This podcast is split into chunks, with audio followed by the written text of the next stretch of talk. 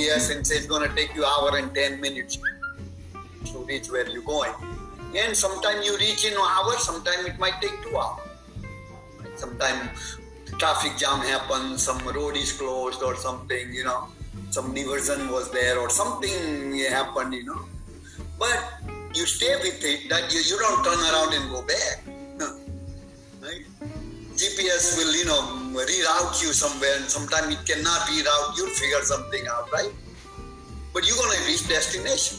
Okay, so it's just like God said, you know, sometimes you know you might reach there earlier, sometimes you might reach late, but you know, if you consistently persist, you will reach the destination. But everything starts with having a destination in a mind.